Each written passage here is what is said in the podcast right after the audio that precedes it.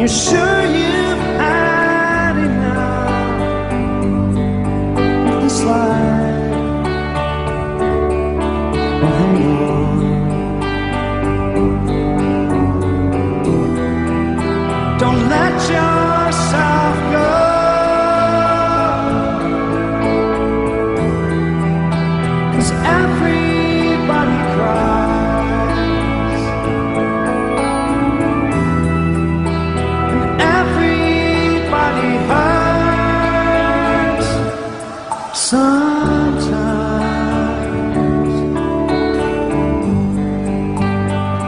Sometimes. Everything is wrong. Now it's time to sing along.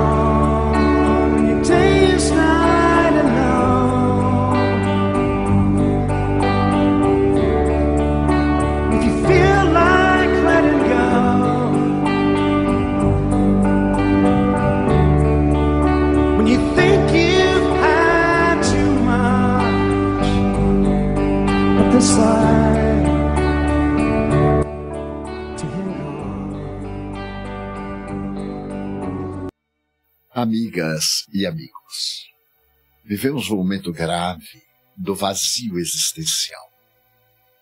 A criatura humana que conquistou o universo perdeu-se a si mesmo. Há 300 anos aproximadamente, o pensador inglês Thomas Hertel asseverou que o homem do seu tempo havia perdido o endereço de Deus. Utilizando-me da sua palavra sensata, poderíamos dizer que o ser contemporâneo, por sua vez, cercado de tecnologia de ponta e de recursos extraordinários da inteligência, não logrou a mesma qualidade de vida do ponto de vista ético-moral. E vivemos um momento trágico da solidão e do vazio existencial. O emérito teólogo e psicólogo norte-americano Rollo May, antes de falecer há três anos, deixou uma mensagem de alerta. O grande vazio existencial é fruto de três recursos psicológicos que são o sexismo,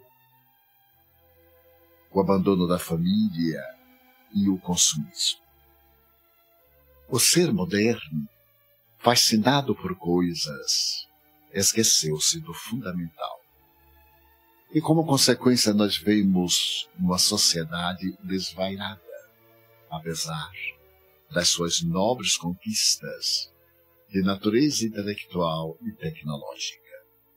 Felizmente, ao lado desses avanços e desses prejuízos que se ampliaram desde o período hippie, nos anos 60 do século passado, também há uma psicologia renovadora, a extraordinária psicologia transpessoal, que demonstra ser o ser não apenas a argamassa celular, mas um psiquismo, uma energia, um princípio inteligente que não se origina no berço, nem sucumbe no túmulo. É do instinto de conservação de vida a agressividade, mas é também do instinto de conservação de vida os fenômenos psicológicos do medo, da ira e, por fim, do amor. O amor escasseia, e o ser humano esqueceu do amor na sua essência para pensar exclusivamente na troca de sensações e não na permuta das emoções. Por consequência, vamos observar a depressão, hoje de natureza pandêmica.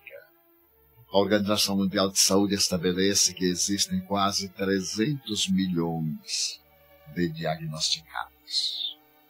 Mas também assevera que o indivíduo foi, é ou será depressivo.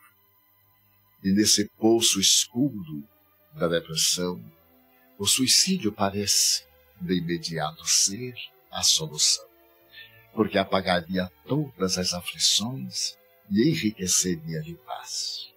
Ledo engano. Aquele que suicida transfere a problemática para mais tarde, porque ele viverá.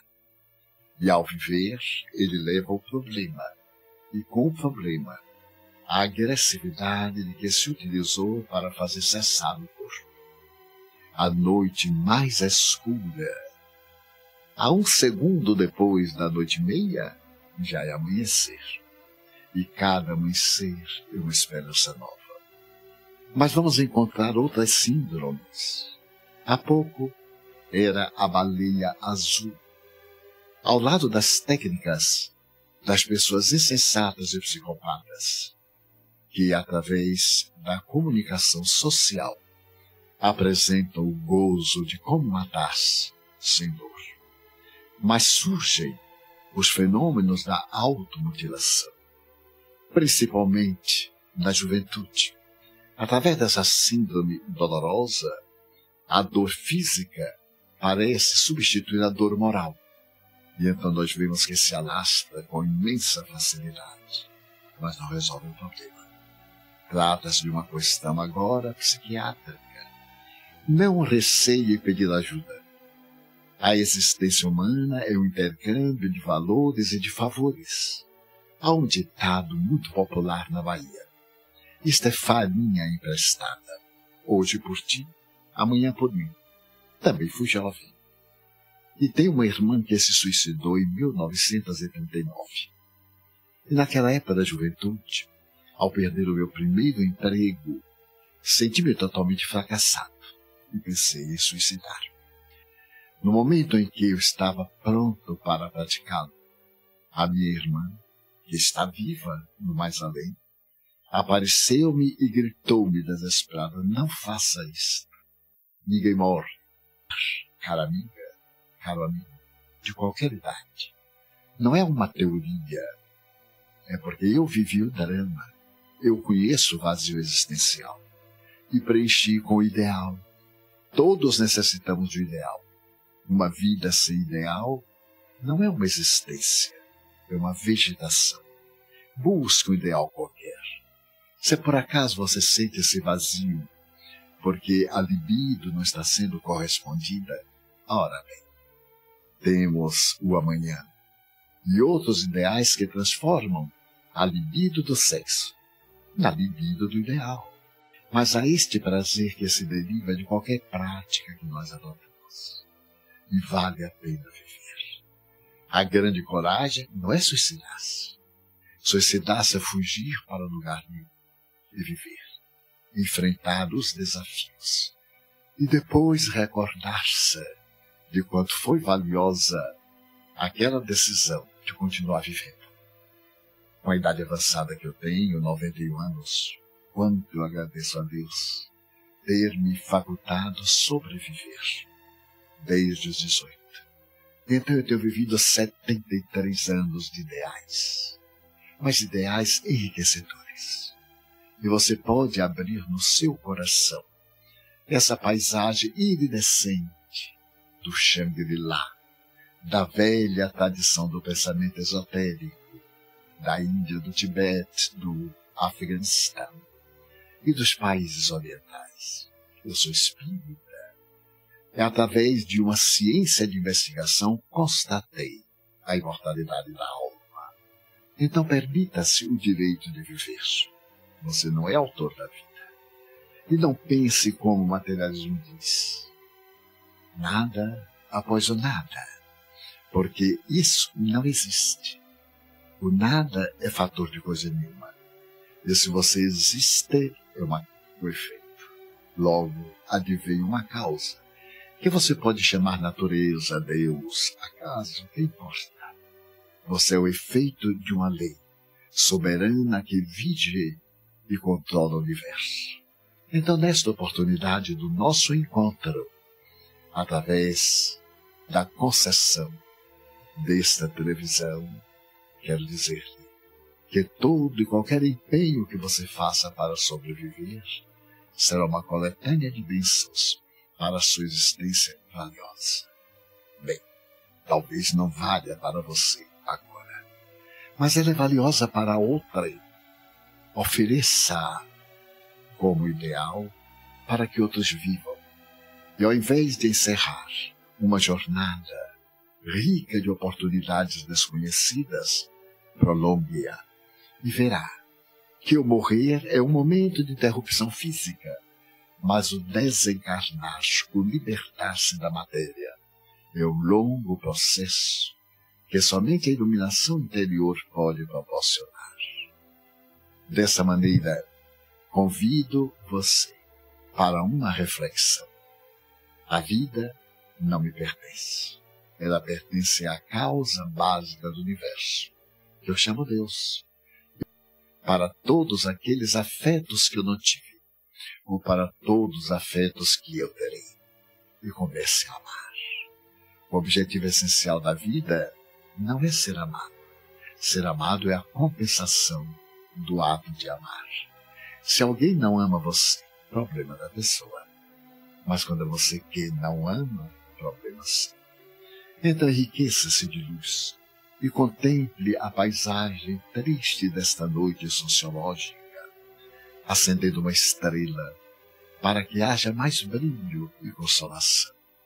E de qualquer forma, se a tristeza o invade, travesti-la de melancolia, que se converteu numa depressão uni ou bipolar, busque os recursos da ciência médica para isso estão a psicologia, a psicanálise, a psiquiatria, mas especialmente a religião.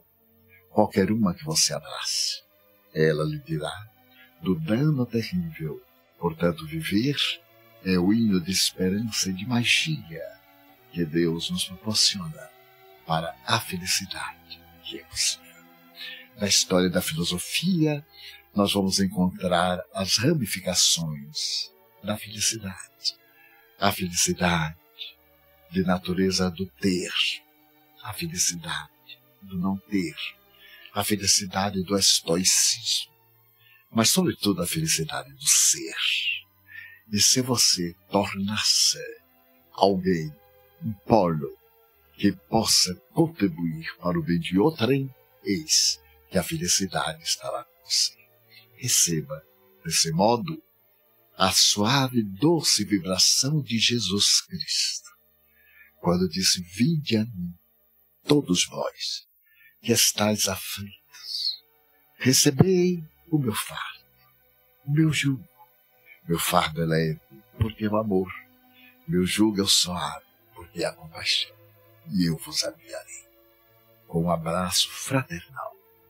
O velho amigo e companheiro de jornada, de Valdo